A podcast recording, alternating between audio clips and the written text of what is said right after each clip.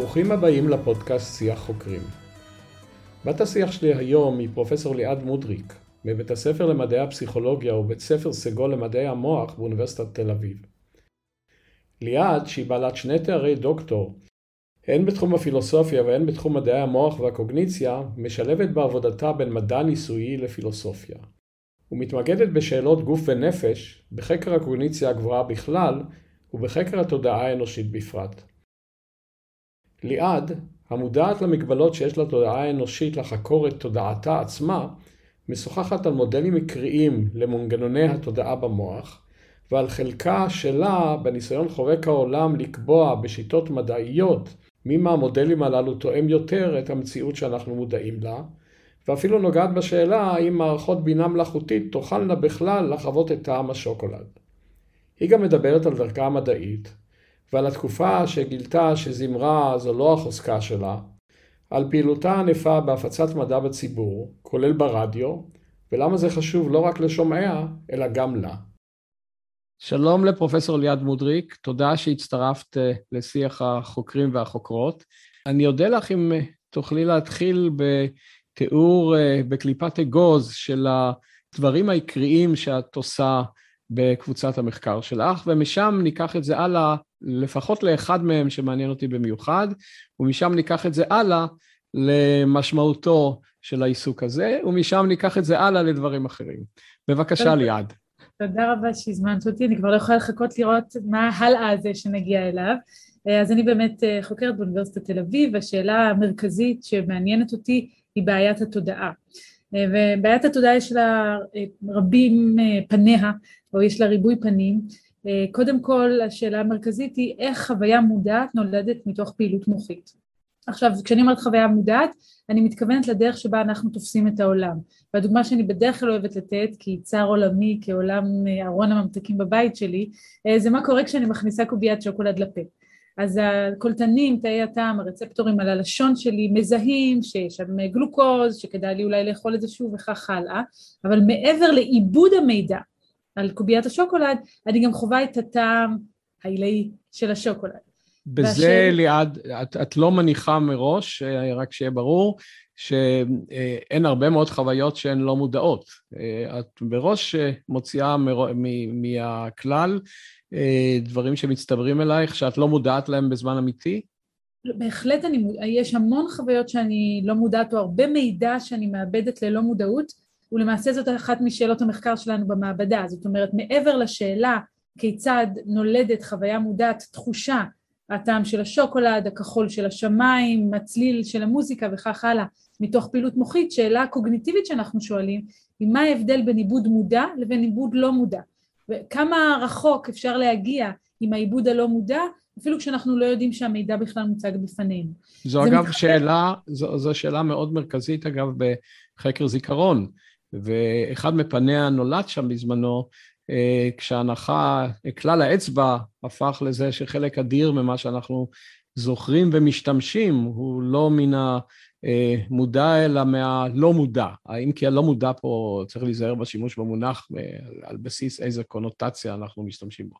באופן כללי זה מונח טעון, ובתחום שלי הרבה אנשים בכוונה באנגלית, במקום לקרוא לזה unconscious, משתמשים במילה non-conscious כדי לבדל את זה מה-unconscious הפרוידיאני, שהוא מעניין ומרתק, אבל זה לא מה שאנחנו חוקרים. אני חוקרת מה קורה כשאני מציגה לך גירוי כל כך מהר, שאתה בכלל לא יודע שהוא היה שם, או שאני מציגה נגיד גירוי שונה לכל עין, ואתה לא מודע למה שהוצג בפניך. מה זה כל כך מהר? פחות מ-30 מילי שניות נניח? כן, 10 מילי שניות, 17 מילי שניות. אה, לקהל שלא מתמצא במילי זה אלפיות שנייה. נכון. זאת אומרת, פחות מ-20 אלפיות שנייה בערך. נכון. בטח שמעת את הסיפור על האנשים שהלכו לקולנוע והבזיקו להם אה, תמונות של קוקה קולה והם הלכו לקנות קוקה קולה. לא הצליחו, המחקר הזה הוא לא אמיתי, הוא מומצא, אף אחד לא הצליח להראות שאפשר לגרום לך לקנות קוקה קולה בהבזקה של קוקה קולה. אבל הדיבור כן... על קוקה קולה גרם לזה פרסומת, אפילו אם, אפילו אם זה לא נכון, נכון מאוד. לפחות תת מודעת. נכון מאוד, ו... אבל כן במעבדה אני מבזיקה מילים, אני מבזיקה תמונות, או כפי שאמרתי קודם, אני מקרינה תמונה שונה לכל עין, אה, וזה גורם לך לראות תמונה אחת ולא לראות את התמונה האחרת, על אף שהמוח מאבד אותה כל הזמן, ואז אפשר לשאול איזה מידע אני מחלצת מהתמונה הזאת אפילו שלא ראיתי אותה. אגב, כשאת אומרת לכל עין ואחת רואה ואחת לא, את מתכוונת לאנשים נורמליים, לא לאנשים שיש לגמרי. להם ניתוק בין ההמיספרות. אנשים לגמרי, נורמליים לחלוטין. כן, בעזרת מכשיר שנקרא סטריאוסקופ, או בעזרת משקפיים כאלה עם פילטרים אדום וירוק, אני יכולה להציג תמונה שונה לכל עין, והדבר המעניין הוא שבמקום שתראה את שתי התמונות אחת על השנייה, מה שקורה, אם הן מספיק שונות אחת מן השנייה, זה שהחוויה שלך עוברת מתמונה אחת לתמונה השנייה. אז אם עין אחת רואה בית והשנייה רואה פרצוף, אז אתה תראה בית, ואז תראה פרצוף, ושוב בית, ושוב פרצוף, וכך הלאה. אפשר לבדוק מה קורה במוח במעברים האלה, או מה קורה כשאתה לא מאבד את הבית, אבל, או, או לא תופס אותו בצורה מודעת, עד כמה אתה בכל זאת מאבד אותו. רק שנבין, ההבזק הוא מהיר ביותר, ואת עדיין חווה פעם את זה ופעם את זה? לא, אז אלה שתי שיטות שונות, וטוב שאתה שואל, כי באמת לא הסברתי בצורה מספיק ברורה. שיטה אחת זה מיסוך, אני לוקחת תמונה, אני מבזיקה אותה ל-15 מילי שניות, אני מציגה אותה כשלפניה ואחריה יש תמונות אחרות חסרות משמעות, ואתה לא רואה אותה, כי היא עברה כל כך מהר והיא מוסחה על ידי גירויים אחרים. השיטה השנייה היא נקראת יריבות בין עינית, אני יוצרת יריבות בין שתי העיניים, ואז יש לי שינויים בתפיסה. ולשתי שיטות שונות, ויש עוד שיטות שבאמצעותן אני יכולה לקחת גירוי ולהפוך אותו להיות לא מודע. אפילו אה, אחד הסטודנטים במעבדה שלי, אורי קוריסקי, פיתח שיטה שמאפשרת, שאתה מכיר אותו כי הוא היה סטודנט שלך פעם, אה, מאפשרת למסך no, אובייקט... No one is perfect, כן. אה, הוא די קרוב לזה. מאפשרת למס... למסך אובייקטים אמיתיים בעולם, אנשים שזזים, או הבקבוק שאני מחזיקה ביד עכשיו, אני בעזרת משקפי מציאות רבודה, אנחנו מקרינים גירוי לעין אחת, העין השנייה חשופה, ואתה לא רואה דברים שנמצאים ממש לפניך, אמיתיים, בתלת מימד. אה, ליאת, כשאת אומרת לא רואה, שיטת המחקר שתיארת עד עכשיו היא פסיכופיזיקה והתנהגות, אה, נכון. אבל מה הדיווח? הדיווח הוא שלך, הרי הדיווח עצמו הוא כולל מודעות, אני מקווה, כן. לדיווח. אה, או שאת משתמשת בכלים נוספים. אז תלוי מאוד מה השאלה. אם אני רוצה להסתמך, למשל להנגיד בין מצב שראית גירוי לבין מצב שלא ראית גירוי, אז הרבה פעמים אני אבקש ממך לדווח על איזושהי סקאלה, ואז אני אבדוק את הפעילות המוחית שמשווה, מבחינה בין שני המצבים, אבל אתה צודק שאז גם אני אבדוק את פעולת הדיווח. היום יש גם שיטות שדווקא אני פחות משתמשת בהן, שמאפשרות למשל באמצעות תנועות עיניים, לנסות להעריך האם ראית את הגירוי או לא ראית את הגירוי. אבל אם אני שואלת בכלל האם היה עיבוד לא מודע, אז גם כאן אני לא חייבת להסתמך, אני צריכה את הדיווח שלך כדי לדעת אם ראית או לא ראית, אבל אני יכולה להשתמש במדדים מוחיים כדי לשאול האם איבדת או לא איבדת. מה הם המדדים המוחיים? אז אצלנו במעבדה זה בעיקר EEG. אלקטרואנצפלוגרם, אני לא יודע על המינוח העברי. גם אני לא, אני לא יודעת אם יש מינוח עברי. נמציא עכשיו. קצת קשה, אבל אפשר לזמן איזה מומחה. אנצפלוגרפיה של לא, זה כן, בסדר. אה, זה בסדר, חשבתי שאתה כן. רוצה ממש שנעברת את זה, כמו ש... הרי בן יהודה לא היה מקבל את העברות שלך עכשיו, הוא יותר מדי... לא, לא. אה, בכל מקרה כן, אז אנחנו יכולים להקליט את הפעילות החשמלית שכפי שהיא מתקבלת על פני הקרקפת, כמובן היא מוחלשת, והיא מאפשרת לנו לקבל הערכה מאוד גסה לגבי המיקום, אבל די מדויקת לגבי הזמנים. שבהם התרחשו תהליכים קוגניטיביים שונים. כדאי אה, אולי להעיר פה שוב, לטובת מי שלא אה, בתחום, שזה תהליך מדידה לא פולשני, אה, שהוא נעשה בכלל על, על הקרקפת, שאנשים לא ייבהלו, שאם הם רוצים לבוא למעבדתך, מיד נכון. תיכנסי למוחם. נכון, לא תיכנסי. לא אכנס, אליו שהיה לי הכבוד והזכות לעבוד גם אה, נניח עם אה, פרופסור יצחק פריד, שמבצע הקלטות אה, תוך מוחיות בחולי אפילפסיה, ושם לראות גם שוב את הבסיס לחוויה מודעת ביריבות בין עינית, זה יחד עם דוקטור הגר גלברט שגיב, ושם באמת קיבלנו הקלטות מתוך המוח, שזה סוג של דאטה שהוא מאוד מרגש אנשים כמובן. אבל זה אפשרי רק כשיש עילה קלינית לבחון את הפתולוגיה, וזה תוך כדי.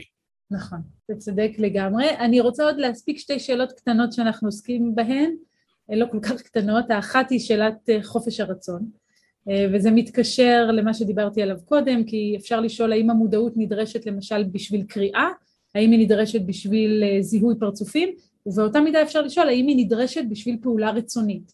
כשאני עכשיו מחליטה לשוחח איתך, נניח בפודקאסט הזה, האם ההחלטה הזו התקבלה בצורה מודעת, או שהיו גורמים לא מודעים שדחפו אותי אליה, דחפו זה עוד קל, אבל קבעו אותה, זה כבר קצת יותר מורכב לנו, אני חושבת, לקבל.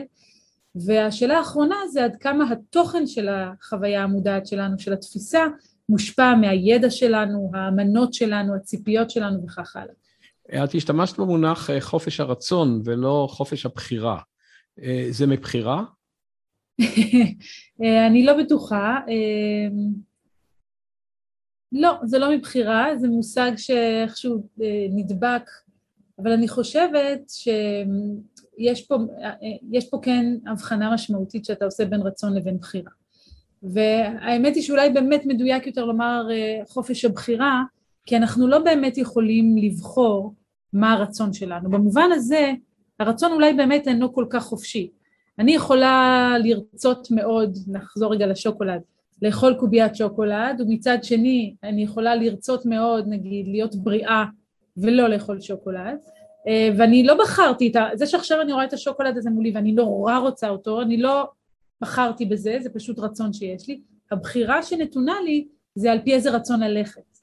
אה, אני, אני אה, מחופש הבחירה והרצון שלי, לא אכנס, לפחות לא עכשיו, לעומק לנושא של חופש הרצון וחופש הבחירה, לא משום שזה לא מרתק, זה מרתק בצורה בלתי רגילה, זה גם מסביר, הנושאים שאת עוסקת בהם מסבירים את הרקע האקדמי שלך, שניכנס אליו מעט בהמשך, אה, הרקע הפילוסופי, אלה נושאים שהם אה, תרגום של פילוסופיה לפילוסופיה מעשית, כך אני קורא להם. אה, אני רק אעיר דבר קטן בהקשר הזה, הפרויקט הזה על חופש הבחירה, חופש הרצון, הוא מיוחד מאוד בשבילי כי זה פרויקט שבו יש כרגע שמונה חוקרי מוח ותשעה פילוסופים מכל העולם שעובדים יחד כדי לעשות בדיוק מה שאתה קראת עכשיו, אולי לא פילוסופיה מעשית, אבל חקר מוח מונחה פילוסופיה. וזה די מעניין לשמוע איך זה קורה, כי אנחנו, חוקרי המוח, חושבים על ניסוי, אנחנו מעבירים את זה לפילוסופים, הפילוסופים אומרים לנו מה לדעתם כל תוצאה תגיד, ואז לפעמים אנחנו גם משנים את הניסוי, זאת אומרת יש פה ממש עבודה של שיתוף פעולה בין דיסציפלינות שאני מאוד מאוד... אה, שיתוף דע... פעולה בינלאומי בין דיסציפלינות. כן. ידיד שלי, אה, פרופסור ערן זיידל, אה, שהיה מן החלוצים בחקר מה שנקרא המוח המפוצל, ששתי המספרות מנותקות זו מזו, אמר פעם שכל מדען טוב הוא גם פילוסוף פעיל. אה, אני מקווה שהוא צדק, אבל במקרה שלך את מראה את זה גם בעובדות בשטח ובעבודה קבוצתית. אני ברשותך מבקש לחזור לנושא הראשון שהזכרת, והוא הנושא של התודעה. מה שנקרא הבעיה הקשה בתולדות מדעי המוח אה, והקוגניציה, אה, מה שנקרא בזמנו The C Problem, אה, Consciousness Problem, ומה שפעם, אבל לשמחתנו או לאהבתנו, זה תלוי, לא היום, היו אומרים, תעסוק בזה רק אחרי שאתה פורש לגמלאות. את ודאי מכירה את כל ההיגדים האלה, את, אנחנו שנינו חונכנו באותו מקום בקליפורניה, אינסטיטוט וטכנולוגי, והנה הנושא הזה זוכה אה, לתחייה ולרענון בשנים האחרונות מצד אה, מדענים רציניים מאוד, ואני שואל, אה, מה גרם לכך שהחלה התעניינות מחודשת בנושא? הרי זה לא נובע מזה שסיימנו את שאר פרקי הבנתנו את המוח ואת הקוגניציה, ואחרי זה ניגש לשאלה שמעניינת אותי בהקשר הזה. אז אולי אה, תאמרי, מה גרם? האם אה, טכנולוגיות חדשות? האם תיאוריות חדשות? האם רצון חופשי חדש? האמת היא שזו שאלה מרתקת יותר מתחום הסוציולוגיה של המדע.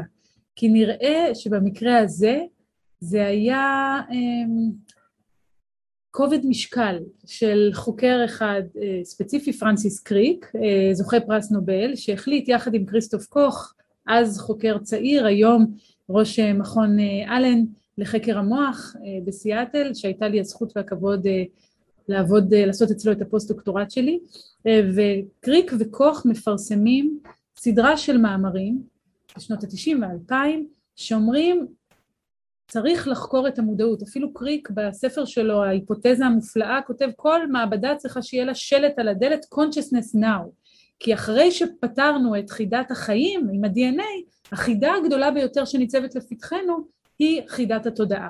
זהו, פשוט להזכיר שזה אותו קריק מווטסון וקריק, שני אנשים שלמעשה פתחו את הביולוגיה המודרנית יחד עם אחרים, אבל הם פרסמו את המאמר.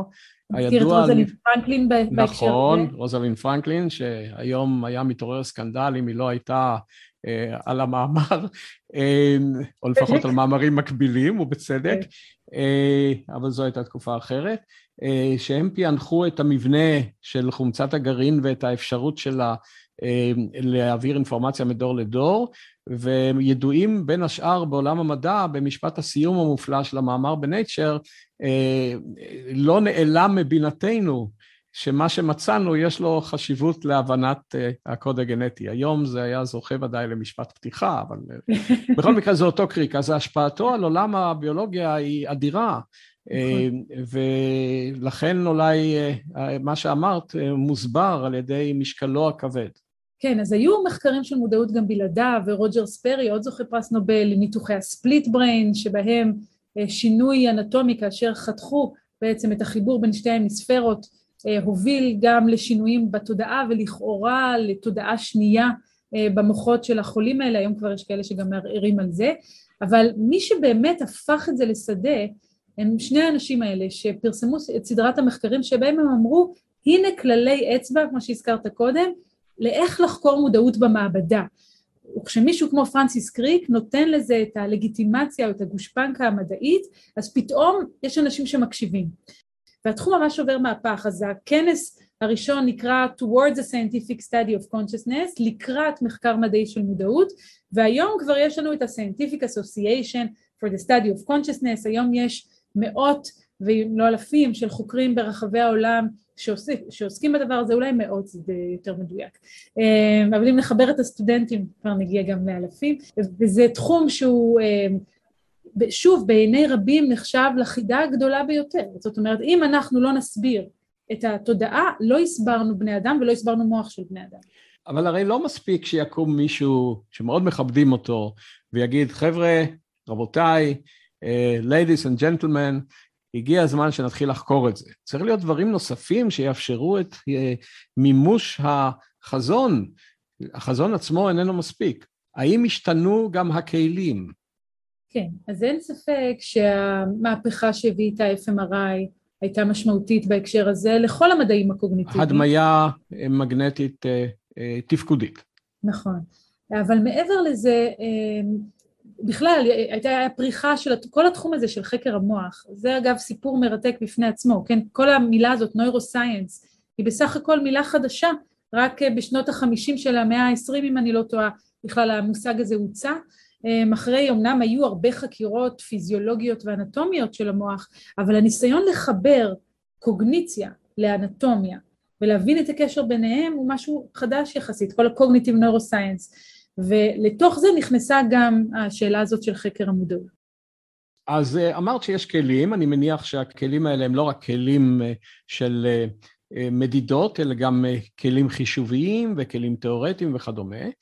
ואני רוצה לחזור פה לשאלה, והיה והכל בסדר, וקריאתו של קריאה שנענים לה, אנשים מעולים כמוך, ועוד מאות סטודנטים שנוהים אחריהם וכדומה, והשאלה היא, מה אנחנו מצפים למצוא, וכאן אני פשוט אאחז במאמר היפותזה שמומלץ מאוד למי שקורא קצת מדע, המאמר כתוב בצורה מיועדת לכולם בעיתון סיינס מהשנה, ממאי 2021, שהתת כותרת שלו מסבירה את שאלתי שתכף תבוא. המאמר הוא היפותזה, את חתומה עליו יחד עם מלוני ופיץ וכריסטוף קוטש וההיפותזה אומרת making the hard problem of consciousness easier, איך הופכים את הבעיה הקשה לקלה יותר, ואז כתוב למטה,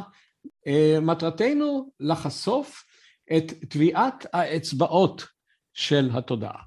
וזו נקודה קריטית בשבילי, כי אני רוצה להוליך לדקות ספורות את השיחה על הנושא מה זה הבנה, ואני אסביר גם למה. בסופו של דבר כשאני מסתכל על זה, אילו לא הייתי מסתכל על זה ואומר הם רוצים להבין את ה... consciousness, אני מיד מצטרף, אני מאוחר מדי בשביל להצטרף כדוקטורנט או פוסט-דוק, אבל אפשר תמיד לבוא בשבתון, אני מיד, אה, זה נהדר.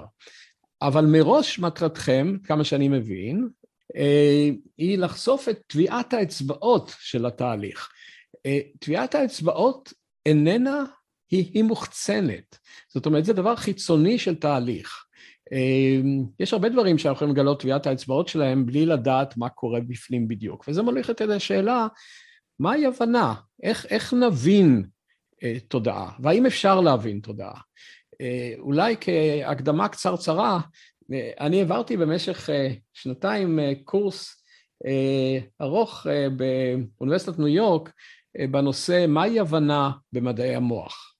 ואחד הדברים שעשינו שם בין השאר היה להביא מדענים בכירים מהפקולטה וגם אחרים, שינסו לקחת פרויקט שלהם ולהגיד מה הם קיוו להבין ומה הם הבינו אחר כך. ועלתה השאלה מהי הבנה, וכתוצאה מכך כתבתי אימיילים לכמאה עשרים איש, את מכירה את חלקם הגדול, רחבי העולם, מדענים בכירים, ואמרתי להם, הנה הגדרה ספונטנית של יוריסטית, זמנית של הבנה, אנא אמרו לי אם אתם לא מסכימים, מה ההגדרה שלכם, וזה היה מעניין לראות מה הם אומרים. אז הנה אני שואל אותך, את מעוניינת להבין, כי את משתמשת במונח הזה, תודעה, מה את מצפה להבין חוץ מטביעת האצבעות החיצונית?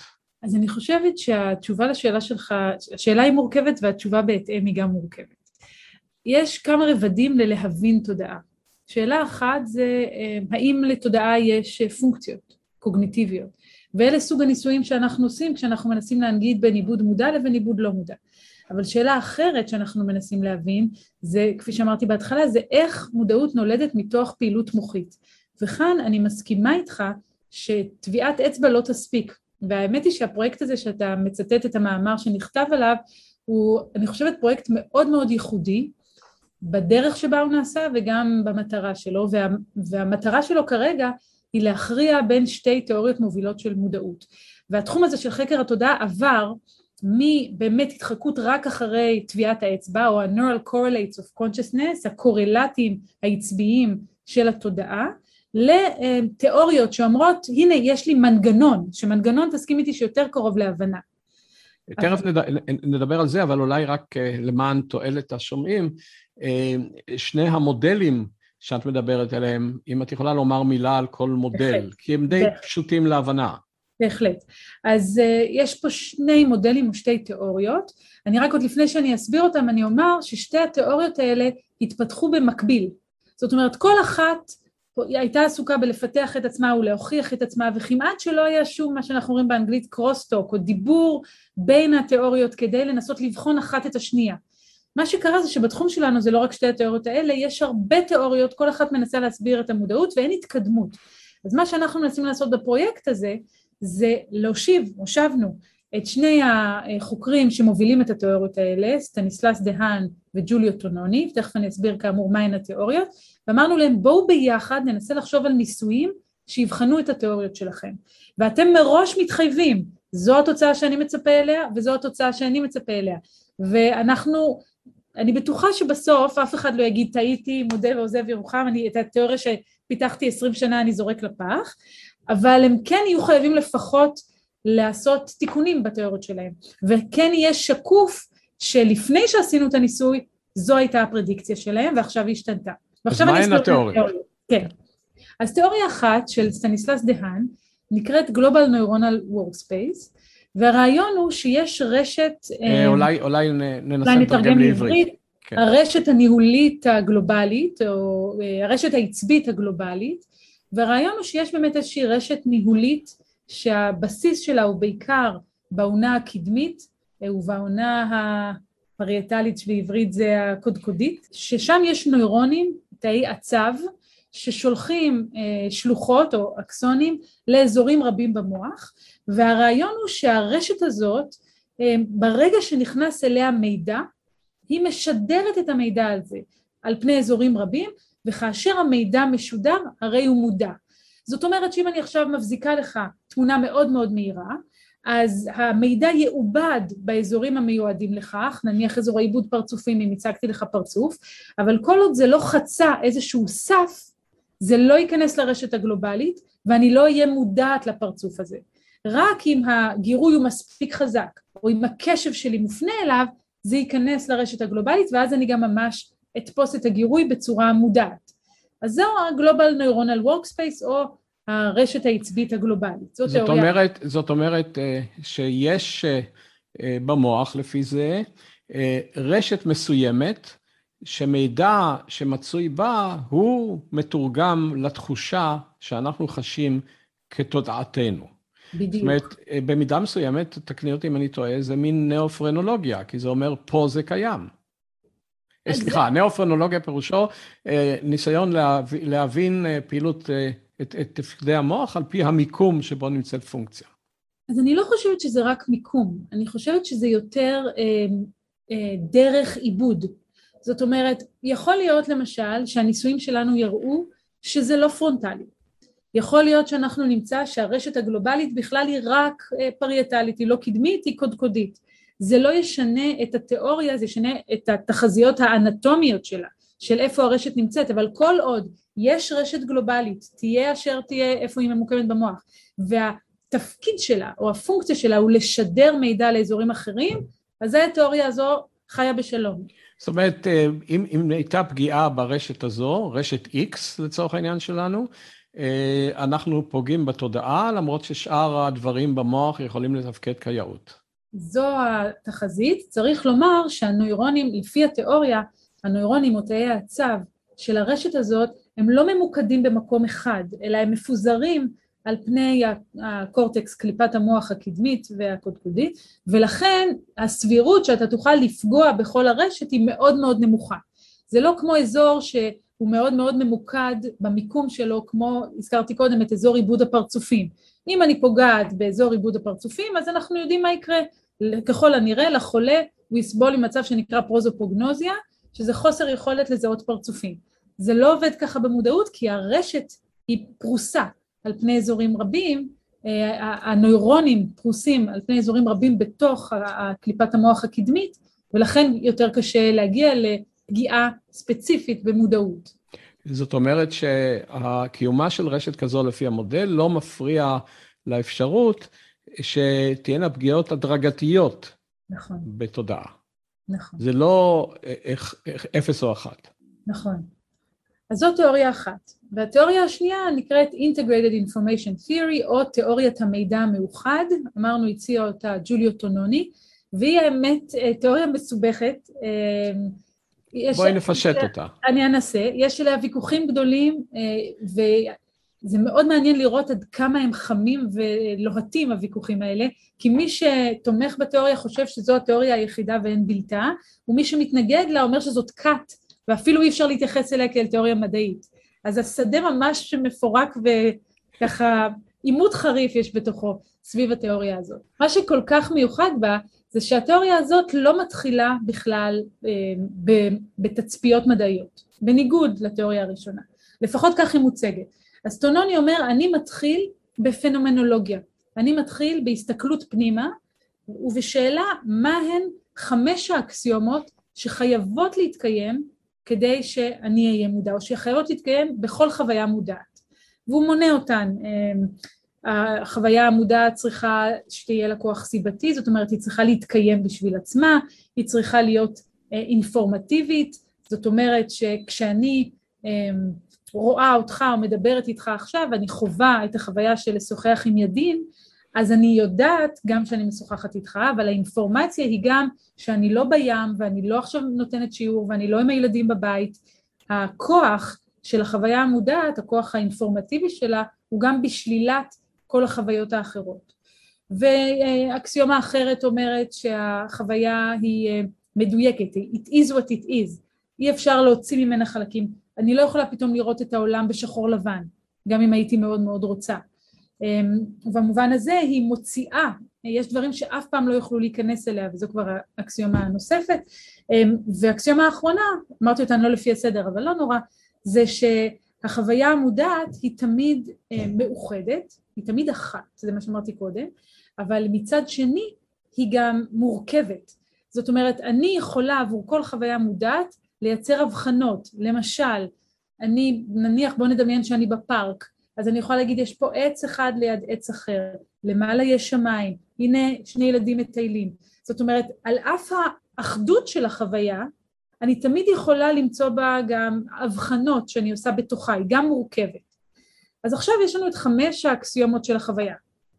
אם אני לוקח את כל האקסיומות הללו, מחבר אותן יחד, או אפילו חלק מהן, אה, אני עקרונית אה, רואה מצב שאני יכול, לא, לא צריך את המוח בשביל זה, אני יכול לבנות תוכנת מחשב שתעשה בדיוק אותו דבר. בעוד שהמודל הראשון שציינת אותו מתבסס על אה, יכולות של המוח. אז מה עושה את המודל השני? אני לא לוקח עמדה פה, אני רק רוצה להבהיר, אני לא, לא שייך, לא שייך לקהיליית העוסקים בשאלה הגדולה, לפחות מאלה שמגדירים את עצמם כעוסקים במה שהם מגדירים כשאלה הגדולה. אמ, אז מה עושה את זה לכל כך אה, קורץ לחוקרי מוח?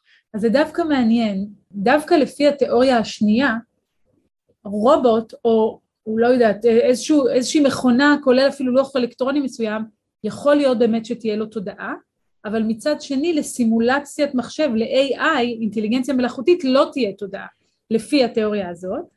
בעוד שלפי התיאוריה הראשונה, ואפילו פרסמו על זה איזה מאמר בסייאנס, אם תהיה מערכת AI שתהיה לה אינט, אינטגרציה ושידור גלובלי של מידע, היא כן יכולה להיות מודעת. למה אגב אה, חמשת האקסיומות הללו מוליכות אותנו למצב שבו אה, מערכת מלאכותית לא יכולה שיהיה לה תודעה, הרי זה תלוי מה את שמה בתוכה. נכון, אבל האקסיומה הראשונה היא שהמערכת תשפיע על עצמה, זאת אומרת שלמודעות תהיה כוח סיבתי, ומבחינתם אה, אם החומרה יכולה להשפיע על עצמה, אז יש סיכוי שתהיה שם מודעות, okay. אוקיי. כמו שהמוח משפיע על עצמו. אבל הדבר החשוב אני חושבת שאפשר לציין זה שמתוך חמש האקסיומות התיאוריה הזאת גוזרת מה שהם קוראים פוסטולטים, שאומרים מתוך ניבוי מתמטי, מתוך פיתוח מתמטי, תנו לנו את המערכת ואנחנו נגיד לכם מה צריך להיות במבנה שלה כדי שהיא תהיה מודעת. ואז בסופו של דבר יש להם, ושאלת מה חוקרי מוח מוצאים בזה, כי הם אומרים הנה בואו עכשיו נסתכל על המבנה של המוח ואנחנו נגיד לכם לאיזה אזור במוח יש מבנה שהכי תואם למבנה שצריך כדי שתהיה שם מודעות והם מדברים על הקורטקס האחורי, על קליפת המוח האחורית כשבנויה, אמ, כפי שהם מציגים את זה, בצורה של גריד, כמו מין שטיח כזה של חיבורים, בהשוואה לקורטקס הפרונטלי שהוא יותר בארגון אה, רנדומלי בשפה שלו. לא, זה לא אה, קצת אה, catch 22 כזה, זאת אומרת שאת אומרת, אם אני מניח ככה, המבנה של זה מתאים לזה וזה מחזק את זה וזה, אבל ודאי לא ניכנס כאן לפרטים של זה. משתי העמדות הללו, אחת שנובעת ממין וריאציה של אינטרוספקטיב סייקולוגי, ההתבוננות פנימה, שהיא השנייה, והראשונה שנובעת מ...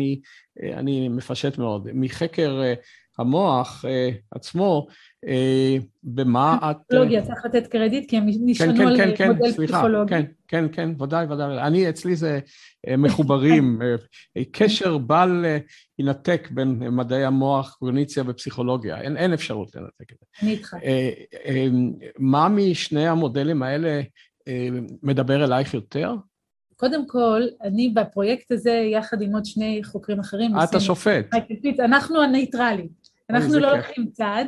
יש אה, למעשה 11 מעבדות, אבל שש מתוכן אוספות אה, דאטה, ואנחנו משתמשים בשלוש שיטות לחקור את המוח כאן, גם FMRI, ההדמיה שהזכרת קודם, גם MEG, EEG, שזה הקלטה של פעילות חשמלית, וגם הקלטות מתוך מוח של חולים, כן, וגם, בהחלט, וגם uh, מתוך uh, הקלטות מוח של חולים, uh, כמו שהזכרתי קודם, אז אנחנו באמצעות שלוש שיטות, שש מעבדות ושש מאות דאטה סט שאנחנו אוספים, עושים את הניסויים האלה. אז אני לא יכולה להיות שתהיה לי עמדה, מכיוון שאחרת אני אמעל בתפקידי כ... תכתבי, תכתבי על פתק קטן, הזה, כן. תכתבי על פתק קטן בצד, שימי אותו, ועוד שנתיים שלוש נפתח אותו ונראה מה קורה. אה, אני מבקש לפני שאנחנו נעבור אה, ל, ל, קצת לעבריך האקדמי, אה, קודם כל אלה נושאים שהם בוודאי בליבת ההבנה האנושית, אבל עדיין אני מנסה להעלות את השאלה, או מבקש להעלות את הנקודה. שני ה... מודלים בצורה זו או אחרת מדברים על, הסבר מכניסטי. זאת אומרת, הם אומרים, אנחנו מנסים להבין את המכניזם. בשבילי המכניזם הוא גם לא כל כך רחוק מטביעת האצבע או החתימה. ואני רק מבקש להעלות את הנקודה שאני חושב שמי שמצפה מן השומעים לכך שהפרויקטים האלה יסבירו לו, שיבין למה הוא חש ברגע זה, ההסבר יהיה עדיין מהחוץ. זאת אומרת, הוא יקבל אולי דיאגרמה או ספר או תוכנת מחשב שאולי אפילו תעשה סימולציה. וזה שוב חוזר לנקודה, מה פירוש הבנה? מה, מהי הבנה? אני אתן לך את התוצאה שיצאה מהסקר הארוך שלקח כשנתיים. היא לא, היא אולי לא כך מפתיעה.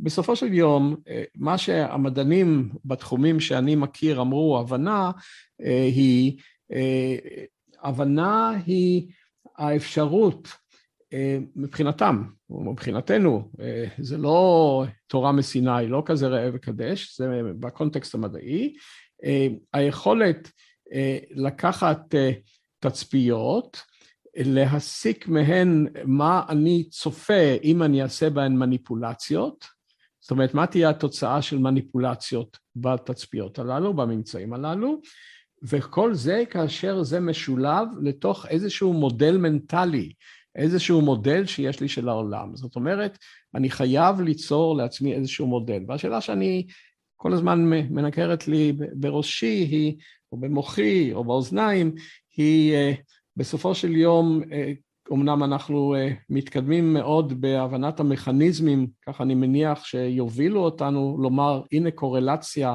בין פעילות מוחית לבין תודעה, אבל האם זה יחליף את היכולת להבין בצורה סובייקטיבית? אני רק מעלה את השאלה, כי אני חושב שאנחנו יכולים לבלות שנינו שעות נכון. בדיונים מעמיקים בנושא, ואין עמדתי בעניין הזה אה, ברורה לי עצמי לחלוטין. אלה כמובן אה, נושאים מרכזיים וחשובים. האם ניסויים שנעשים במעבדתך אה, מדברים עם שני המודלים הללו? את חוץ מהיותך שופטת בתחרות הבינלאומית להבנת התודעה, גם אני מנסה... אני ראשית רוצה להגיד, אני לא שופטת. אני ו... מיניתי אותך בזה לשופטת. וגם העבודה שאנחנו, באמת כן. הפרויקט הזה גזל ממני שעות רבות של חיים, שינה ומאמץ, וזה, כשאתה אומר שופטת זה נשמע כאילו אני יושבת על הטריבונה עם משרוקית. לא, לא, חס וחלילה. לא, לא זו הכוונה, כן. אבל אני רק רוצה להתייחס למה שאמרת קודם. תראה, אתה קולע כאן לדעתם של אה, פילוסופים רבים שחושבים, הזכרת קודם את הבעיה הקשה. כן, פילוסוף בשם אה, נייגל, במאמר המפורסם שלו, What it is like to be a bat, כן, או איך זה מרגיש להיות עטלף. כן, נכון. הוא אומר, לא משנה כמה אתם תסבירו לי על המערכת העצבית של העטלף, אני לא אדע איך זה מרגיש להיות עטלף, ובמובן הזה אני איתך.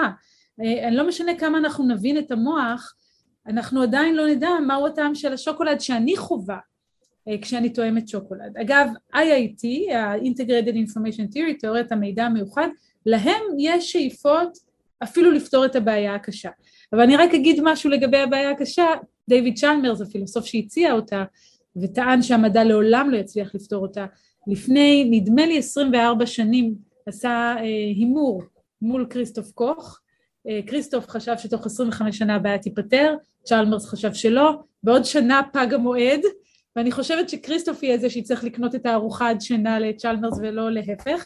זאת אומרת, הספקנות הזאת לגבי היכולת שלנו לחקור את התודעה היא קיימת והיא לא, היא בהחלט מוצדקת, ואני חושבת שכל מי שעוסק בתחום הזה שלי צריך להיות, לגלות מידה גדולה של צניעות. אם אין אני, ספק. אין לי שום, אין לי שום אה, אמונה שאני אצליח אי פעם לפתור את הבעיה הזאת. שימי לב שהכנסת אמונה לכאן. כן, כי זה באמת אמונה, אני חושבת. זה, זה, זו אמונה לא במובן הדתי, זה לא עובדה. זו, אני, אני שואלת, הערכה, אתה יודע מה, אני אעבור להערכה. אני לא מעריכה שהבעיה הקשה תיפתר בימי חיי, אבל החיפוש אחר התשובה הוא מעניין, וההתקדמות שאנחנו נוכל להשיג ב... לעבר הפתרון אני חושבת שהיא מאוד חשובה ויש לה דרך אגב גם השפעות אה, קליניות. זאת אומרת אם אנחנו נצליח להבין אפילו את טביעת האצבע זה יכול כבר לעזור לאנשים עם הפרעות של מודעות כמו מצב של קומה או אה, מה שאנחנו קוראים צמח היום כבר לא אומרים צמח חוסר תגובה אמ, או מינימלי קונשס, מודעות מינימלית, כל הדברים האלה מאוד משמעותיים לבני אדם, וגם אם לא נפתור את השאלה איך המוח מוליד את המודעות, הבנה יותר טובה של הקשר ביניהם, יכול להיות מאוד משמעותי גם בהקשר. לזה אני מסכים לחלוטין, אני לגמרי איתך. רק הערה, מין סטייה הצידה, לא ממש הצידה. לפני, אני לא טועה כבר כמעט עשר שנים, אבל יכול להיות שאני טועה בשנים כאן. בשביל מדען בתחום הזה, עשר זה בין חמש לחמש עשרה, אבל זה לא יותר מעשר. הקהילייה האירופית החליטה להקצות סכום כסף אדיר כדי לעשות סימולציה איך אומרים סימולציה? סימולציה. אנחנו היום מתקשים עם התרגום בעברית, זה קשה. של המוח האנושי. בסופו של דבר, אה, כדי, אני מנסה לתרגם לעברית, כדי לחתוך את הסיפור הארוך לקצר, המצב שם הוא שהצליחו לעשות סימולציה חלקית לחלק קטן מקליפת המוח של אה, עכבר בין, נדמה לי, שלושה שבועות, זו התקדמות יפה מאוד. כן. אבל עלתה אז השאלה שבה אני זכיתי לשתף פעולה עם פילוסופית מאברס, מאופסלה, ואפילו כתבנו על זה מאמר שאני אשמח לשלוח לך. שאלנו את עצמנו, מה אנחנו בעצם בין השאר מנסים להשיג, אם, והיה ונצליח לעשות סימולציה של המוח האנושי, האם נבין אותו? ואז עלתה השאלה הבאה, האם העובדה שאנחנו מצליחים לעשות משהו גורמת לנו להבנה, זה מושפע כמובן מהפילוסוף ויקו, שאמר בתרגום מאוד חופשי וברוטלי, העושה הוא היודע, זאת אומרת כדי באמת אה, לדעת משהו את צריכה לעשות אותו, הנה מצליחים לעשות סימולציה של משהו, ואז את נתקלת בבעיה שגם אם את עושה סימולציה, התהליכים בתוך הסימולציה, שהם לא ליניאריים, שהם אה, מאוד מורכבים, הם כאלה שלמעשה את אינך יכולה להבין אותם מעבר לרמה הפנומנלית, מעבר לרמה שאת רואה, את לא יכולה להיכנס בפנים. אז אפילו אם היינו מצליחים לעשות איזה מוח קטן אה, באמצעות מחשבים, זה לא אומר שאנחנו מבינים לבוריו איך המוח עובד, ואני מצטרף לחלוטין לצניעות שלך, אגב, תכונה שאני מאוד ממליץ לחברות ולחברים שלי במדע, לא תמיד מקבלים את עצתי, אבל, אבל זה מאוד חשוב. אה, ליעד, אה, אולי נלך ממדעי המוח להיסטוריה, אבל לא היסטוריה של האומה או היסטוריה גלובלית, אלא היסטוריה פרטית שלך. איך הגעת לכל זה? את יכולה להתחיל אה, אחרי אינפנטל אמנזיה, זאת אומרת אינפנטל אמנזיה מסתיים בערך בין שלוש לארבע, יש לך רשות להתחיל באיזה שנה שאת רוצה. להתחיל בגיל ארבע, וואו. אמ, תשמע, זו שאלה טובה באמת. אז בגיל ארבע אני ממש לא יכולה להגיד לך מה עשיתי ומה חשבתי, אבל אני כן יודעת שכשהגעתי לגיל 22 והייתי צריכה להחליט מה אני רוצה ללמוד באוניברסיטה... את זוכרת מה היה באמצע? אני זוכרת, אבל פחות טוב ממה שהייתי רוצה, ובהזדמנות אחרת הייתי שמחה שאתה ואני ננהל שיחה על זיכרון ובגידתו, כי אני כן. ממש מצרה כל יום על כל הזיכרונות שעבדו לי, שזה באמת משהו מטריד ביותר, אבל זה כבר באמת נושא לשיחה אחרת. בכל מקרה, בגיל 22, אה, כשרציתי, הייתי צריכה להחליט מה אני רוצה ללמוד, ונרשמתי לשני דברים. נרשמתי למתמטיקה פילוסופיה, זה מה שרציתי בהתחלה, ואז שמעתי על התוכנית אה, הבינתחומית אה, על שם עדי לאוטמן, ונרשמתי גם אליה, ולשמחתי התקבלתי לשם. באוניברסיטת תל אביב. באוניברסיטת תל אביב. והתוכנית הזאת, אני תמיד אומרת שהיא אחת משלוש מתנות שקיבלתי בחיי. אה, אחת זה הבן זוג שלי, גיא, אחד ויחיד. שתיים זה העובדה ששירתתי בגלי צה"ל ועבדתי שם, שזה אהבה גדולה. נדבר על זה תכף, כן. ושלוש זו התוכנית הבינתחומית, למה? כי הרגשתי כמו ילדה, ואני יודעת שזו קלישאה, אבל ממש כמו ילדה בחנות ממתקים. כי התוכנית הזאת בשנתיים הראשונות מאפשרת לך ללמוד מה שאתה רוצה. אני זוכרת שביום הראשון הלכתי לסדנת תיאטרון עם חנה מרון, ולנוירואנטומיה, ולהיסטוריה, ולמתמטיקה, לאלגברה ליניארית. חשבתי, מה קורה כאן? כי זה היה פשוט מסעיר בצורה בלתי רגילה. ואז הבנתי תוך כדי תנועה, כשלקחתי עוד ועוד קורסים ומקצועות ועניינים, הבנתי שמעניינים אותי שני דברים.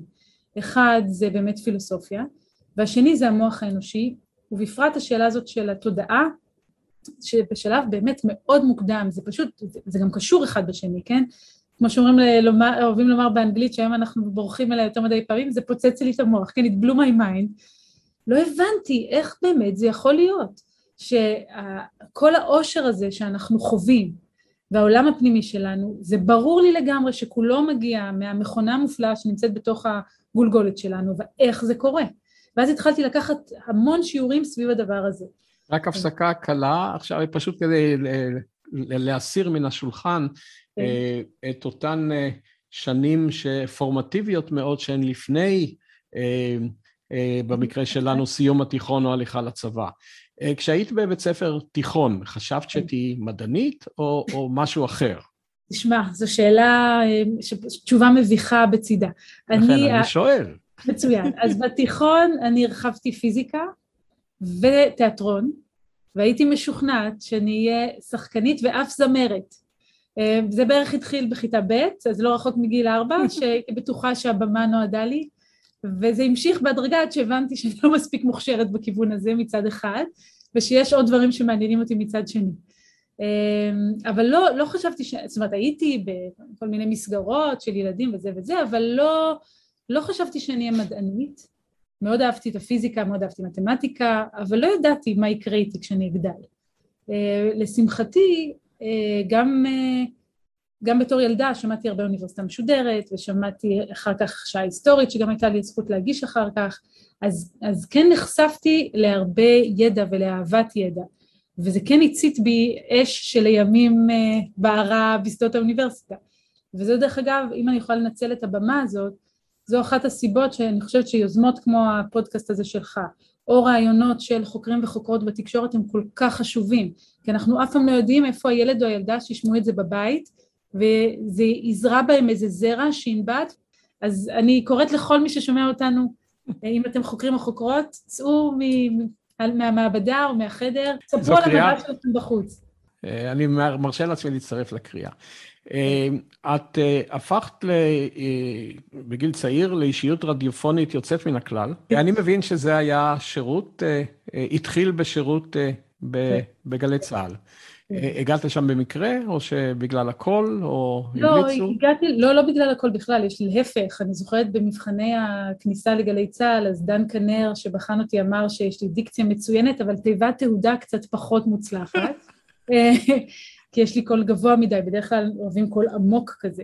הגעתי כי גם בתור ילדה ונערה עשיתי כל מיני פלירטוטים עם העולם הזה של התקשורת, הייתי אה, בהתחלה כתבת נוער בכולנו ואחר כך במעריב לנוער ועבדתי קצת, עשיתי קצת דברים ברדיו ובטלוויזיה טיפה, לא יודעת להגיד לך כל כך למה, חשק לי, אז עשיתי. אז גלי צה"ל היה המשך טבעי של זה כנראה. זו נקודה מאוד מעניינת, כי uh, את uh, בוודאי אישיות רדיופונית מקסימה, אבל את גם עוסקת בזה היום. זאת אומרת, את לא נטשת את זה. והשאלה שלי היא שאלה לא למה את לא נטשת מבחינת העיסוק, אלא מה מושך אותך בתחום הזה של עיתונות. אמ, יש לי ניסיון בו, אמ, אני מכיר אותו, אני, אני עזבתי אותו אה, בצורה הרבה יותר חדה ממך. אני רוצה להבין מה מהו הפן העמוק יותר בעיתונות שמושך אותך אישית? אז אני אתחיל דווקא בפן הלא עמוק בתור התחלה. זה פשוט נורא כיף. אתה יושב מול מיקרופון ואתה מדבר ומראיין כל מיני אנשים מעניינים, ו, וזה גם, בניגוד לאקדמיה, היחס מאמץ תגמול הוא פשוט הפוך, אתה לא צריך לעשות, אין פה שום מאמץ, אתה בא, מדבר חצי שעה, צוחק, צוחק או לא יודעת מה, והולך הביתה, מקבל המון תגובות והמון פרגון, קודם כל זה כיף, זה פשוט כיף, לאגו גם זה כיף, זה כיף, אני לא אתכחש לזה. שרק נסביר שמי שעובד קשות על מאמרים ומפרסם אותם, אם הוא זוכה למספר זעום של תגובות רציניות, זה הופך אותו למאושר, אותו, אותה, למאושרים בצורה בלתי רגילה. כן, מצד שני, אתה יודע, חלילה וחס לא, הרגעי אה, אושר, ואני ממש משתמשת במילה הזאת, שפתאום מגיע רעיון חדש, או אתה רואה דאטה שלא ראית, או מנתח תוצאות, או מנסה לחשוב על הסבר, זה סוג אחר לגמרי של תגמול, ולא הייתי מחליפה אותו בחיים. אבל בעבודה הרדיופונית יש את הכיף הזה. אבל מעבר לזה, אה, באמת בגלי צה"ל, עד היום, היום אני עושה שם את האוניברסיטה המשודרת בעצמי, את אותה תוכנית שנהגתי להאזין לה, זה... זכיתי עוד לדבר בה עם אה, תרצה יובל, זיכרונה לברכה. בהחלט, שזה המפעל הזה ממש רשום על שמה. ופה צריך להגיד תודה על זה שיש תחנת שידור ציבורית שלוקחת על עצמה בין השאר את התפקיד הזה של להנגיש ידע לציבור. ואני עכשיו במקרה בימים האלה מקליטה סמסטר של אוניברסיטה המשודרת על משבר האקלים וההתחממות הגלובלית. אני משוחחת עם אנשים משלל תחומי ידע, ממדעי האקלים ודרך משפטים ודרך מדעי המזון וכך הלאה. אז זה מספק קודם כל את הסקרנות שלי עצמי, אבל זה גם משחק לתוך התפקיד הזה. אני לא רוצה להגיד את המילה שליחות כי היא עושה לנו צמרמורת, נכון? אבל אמ, אני חושבת שיש לי, ניתנה לי הזכות להנגיש לאנשים רעיונות מורכבים בצורה יחסית פשוטה, ולשמש ככלי שעושה את החיבור בין... כמתווך. כמתווכת. כן. כל עוד ייתנו לי לעשות את זה, אני אהיה שם. יש אה, נקודה נוספת שאני מבקש להוסיף פה.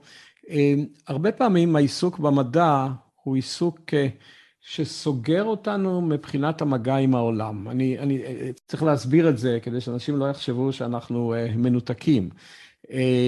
אנחנו עוסקים במדע עם עצמנו, עם הקבוצה שלנו ועם קהילייה מדעית, אבל הרבה פעמים אנחנו יכולים לעסוק בו ללא קשר, ללא מגע עם העולם היומיומי. בעיתונות יש איזשהו מגע עם דופק העולם, שבסוג מסוים של עיתונות הוא, הוא, הוא ממש אה, בלתי אמצעי. האם זה משהו שאת, אה, שמושך אותך, או שזה לא סוג העיתונות שאת מעוניינת בו? תראה, אני כבר לא כל כך עושה עיתונות היום, אני כבר לא עושה חדשות. על אף שאני כן רואה אמ, בזה דרך טובה מאוד להשפיע בתחומים שחשובים לי. למשל, אה, בתור חברה באקדמיה הצעירה, יש כל מיני דברים שאנחנו מנסים לקדם. אחד מהם הוא שינוי שפת הבחינות. אה, אני חושבת שאתה מכיר את זה. כמעט אמרת שפת הבחיות. אה, אז אנחנו יודעים שעדיין בישראל היום מאיזושהי סיבה בחינות הבגרות מנוסחות בלשון זכר. כתוב, פטור, נמק, חשב וכך הלאה. ויש מחקרים שמראים שזה, כשמשנים את זה ללשון שהיא נייטרלית מבחינה מגדרית, כמו פתרו, חשבו, נמקו, נכון שזה עדיין זכר, אבל היום כבר כמעט אף אחד לא משתמש ברבים נקבה, כמו פתורנה, חשובנה, אז ציונים עולים, זה די מדהים אגב שהמחקר הזה אה, נכון אבל הוא נכון, אה, התפרסם לא מזמן באחד דרך אגב מהעיתונים של נייצ'ר, בקבוצת נייצ'ר של אה, תמר קריכלי וטלי רגב, ומה שאנחנו רואים זה שיש פה שינוי שהוא קטן ואפשר לעשות אותו, הוא לא עולה לנו כסף, ויכול להיות שהוא יצמצם את הפער בין גברים לבין נשים, ויותר מזה, גם אם הוא לא יצמצם את הפער, לא יגרום לתלמידות להרגיש שלא מדברים אליהן. אז אני יכולה לשבת פה במשרד לדבר על זה מהיום עד מחר, אבל יחד עם האקדמיה הצעירה, יחד עם גלי צה"ל, יש לי כוח יותר גדול לנסות להוציא את הפרויקט הזה מן הכוח אל הפועל, ואני מקווה שעוד נצליח, באוניברסיטאות ובמכללות זה כבר עבר כהנחיה, אני מקווה שגם משרד החינוך יאמץ את זה. אז בזה יש גם יתרון נוסף, ביכולת להשפיע. ברור. אנחנו מתקרבים לקראת סיום, אם כי אה, אני הייתי שמח להמשיך כך שעות, אבל אנחנו נמצא את ההזדמנות אה, להיכנס לעומק לחלק אחר מן השאלות, ואני מבקש לגעת אה, רק עוד בשתי נקודות, שונות, זו, שונות מאוד זו מזו. אחת היא די טריוויאלית בהצגתה, והיא האם בשלב הזה של הקריירה האקדמית המרשימה שלך את חשה שיש משהו שהיית שמחה ללמוד ולא למדת, איזשהו תחום שהיה אה, מעניק לך יתר יכולות. במילים אחרות, זה, זו גם מעין עצה אולי לאנשים שחושבים ללכת לתחום המופלא הזו, שעתידו לפניו. אה, מה כדאי ללמוד אה, כדי שלא נפספס. אז אני לא יודעת אם צריך ללמוד את זה כמקצוע, אבל אני מאוד מצטערת שלא הקדשתי יותר זמן ללימודי תכנות ומדעי המחשב. אני אגיד לך יותר מזה, אני במשך שנים ממש התנערתי מזה, המנחה שלי, אה, אני, המנחים שלי היו ליאון דאואל ודומיניק למי, ליאון כל הזמן אמר לי, את חייבת ללמוד לתכנת, את חייבת ללמוד לתכנת, ואני אמרתי, אין לי זמן, אני לא יכולה להשקיע בזה עכשיו, אני לא רוצה להיכנס לזה, ואז הגעתי לפוסט, ואת הדוקטורט צלחתי בלי זה. ואז הגעתי לפוסט. אגב, עשית שניים, יש לך שני דוקטורטים. נכון. אה, בפילוסופיה לא היה צריך לתכנת. ובמדעי המוח הקוגניטיביים או פסיכולוגיה קוגניטיבית כן היה צריך והיה מתכנן. זו הזדמנות כמעט אחרונה לשאול מה היו הנושאים של הדוקטורט שלך בשני התחומים. אז בפילוסופיה השאלה, יש לזה שם מאוד מפוצץ, אבל בעצם זה אומר האם מדעי המוח מניחים אה, מטריאליזם או פיזיקליזם, או שאתה יכול להיות דואליסט ועדיין לחקור את המוח, והדוקטורט בפסיכולוגיה קוגניטיבית היה אה, מה התפקיד של המודעות והקשב, בזיהוי חריגות קונטקסטואליות, זאת אומרת במצבים שמפרים את הציפיות שלנו לגבי איך העולם צריך להיראות. אז שני, שני הדוקטורטים למעשה יש להם טביעת אצבע במה שאת עושה היום. נכון, וכשהגעתי ש... לפוסט, אז אף אחד כבר לא היה שם כדי לתכנת לי, ואז ישבתי שלושה שבועות ולימדתי את עצמי לתכנת, והיום אני יודעת ואני גם נהנית מזה מאוד, אבל לו היה לי את הידע החישובי שמאפשר לעשות מודלים חישוביים ו-computational neuroscience, אני חושבת שזה יכול מאוד לחזק אותי. אז אם הייתי יכולה לחזור בזמן, הייתי אומרת לעצמי אז, כשהייתי בחנות ממתקים, קחי גם כמה קורסים ממדעי המחשב כדי לשפר את היכולות החישוביות שלי. ליד אה, שאלה אחרונה שהיא לא ממש שאלה, היא יותר, אה, הייתי אומר, אה, איזושהי ניסיון תחזית פרטית, וזה לא שאפשר לצפות ממנה לתשובה חדה. בואי נניח עוד 40 שנה, נניח סצנריו כזה, שסביבת האדם תהיה גדושה במערכות של תובנה מלאכותית שהן מוכשרות מאוד. מה יישאר לאדם שישאיר אותו כבן אנוש? מה, מה, מה, מה יהיה ייחודו? אה, אנחנו מבחינת האבולוציה אה, התפתחנו, ככה אנחנו מניחים, כבעל חיים תחרותי מאוד. אה, זה מה שהביא אותנו עד הלום, לפעמים זה באמת עד הלום, ואנחנו סובלים מזה. אה, אבל תחרות אה, בדברים האלה תהיה אבודה. המערכות האלה תוכלנה לעשות את זה הרבה יותר טוב מאיתנו, וכל מי שאומר שהוא יוכל להכניס סוויצ'ים לאבטחה וכדומה וכדומה, מערכת חכמה, בטח יהיה לה איזה סוויץ' שיכול לעבור על הסוויץ' לאבטחה, לא ניכנס לזה כאן. אה, אז מה, מה יישאר אנושי מבחינתך? הלכת על שאלה קלה לסיום, אני מבינה. התגובה, תראה, זה מצחיק, התגובה הראשונית, האינסטינקט שלי היה להגיד לך השוקולד. עכשיו, למה השוקולד? כי אה, אני לא יודעת... השוקולד כמטאפורה. בדיוק, אני נוטה להאמין שהמערכות האלה אה, תהיו, יהיו מאוד מאוד אינטליגנטיות, אבל אני לא יודעת אם תהיה להן מודעות תפיסתית כמו שיש לנו. אני נוטה להאמין שלא תהיה להן. שהן לא יחושו בטעם של השוקולד ולא בכחול של השמיים וזה, ולמה זה ייתן לנו את היתרון, איזשהו יתרון לדבר הזה. כי אני חושבת שבהרבה מאוד מובנים, הטעם של השוקולד כמטאפורה, זה מה שמניע אותנו הלאה. זאת אומרת, אנחנו יצורים שאוהבים לחוש, ואוהבים כמובן לחשוב, כמובן להמציא, אבל אנחנו אוהבים לחשוב ולהמציא בין השאר בגלל התחושה שזה נותן לנו. זאת אומרת, אה, זה, זה יוצר אצלנו חוויה, והחוויה הזאת היא כרגע לפחות מה שמבחין בינינו לבין מערכות של AI, אינטליגנציה מלאכותית, ואני נוטה להאמין שזה יישאר לאורך זמן, אז אני מקווה שזה מקנה יתרון מספיק משמעותי כדי שנוכל להישאר פה בסביבה גם בעוד 40 שנה וגם בעוד 40 אלף שנה, אבל אנחנו כבר לא נהיה כאן כדי לדעת את זה. הנה תשובתך אה, סוגרת את המעגל. התחלנו בשיחה אה, די מהר בנושא של אה, איך אה, מסבירים תודעה, ונגענו בנקודה של החוויה. אה, האם אנחנו באמת נסביר את ה... זה שאנחנו נוכל להסביר מבחוץ ונוכל להסביר מכניזם וכדומה, זה בסדר. זה אני חושב מקובל על כולנו, אבל נשארנו עם הנושא של החוויה. אה, שייתכן שאת החוויה, או ייתכן מאוד, אה, אגב, אני מאמין שזה אה, בלתי אפשרי יהיה לתרגם, למשהו אחר מחוץ לחוויה. חוויה תתורגם לחוויה, אבל אני מאמין, אמרתי. מדען אומר מאמין, פירושו שהוא נוקט בשפה שיש בה מעט דאטה והרבה אמונה. אז יכול מאוד להיות שבאמת מה שיישאר זה אנחנו נוכל להימנע מלעשות המון המון דברים, אבל אנחנו נהיה החוויה של עצמנו. וזה אומר הרבה מבחינתי, מבחינת מבט פנימה במקום מבט החוצה, מבחינת העובדה של קיום בהווה, לעומת אה, כל הזמן מחשבות על מה יהיה בעתיד, לאו דווקא אה, כי העתיד אה, יהיה גם הווה מתמשך, אבל אלה כבר מחשבות פילוסופיות, שזה מחזיר אותי לאחד משני הדוקטורטים שלך. אז כמו תמיד, ליעד, זה עונג אדיר לשוחח איתך.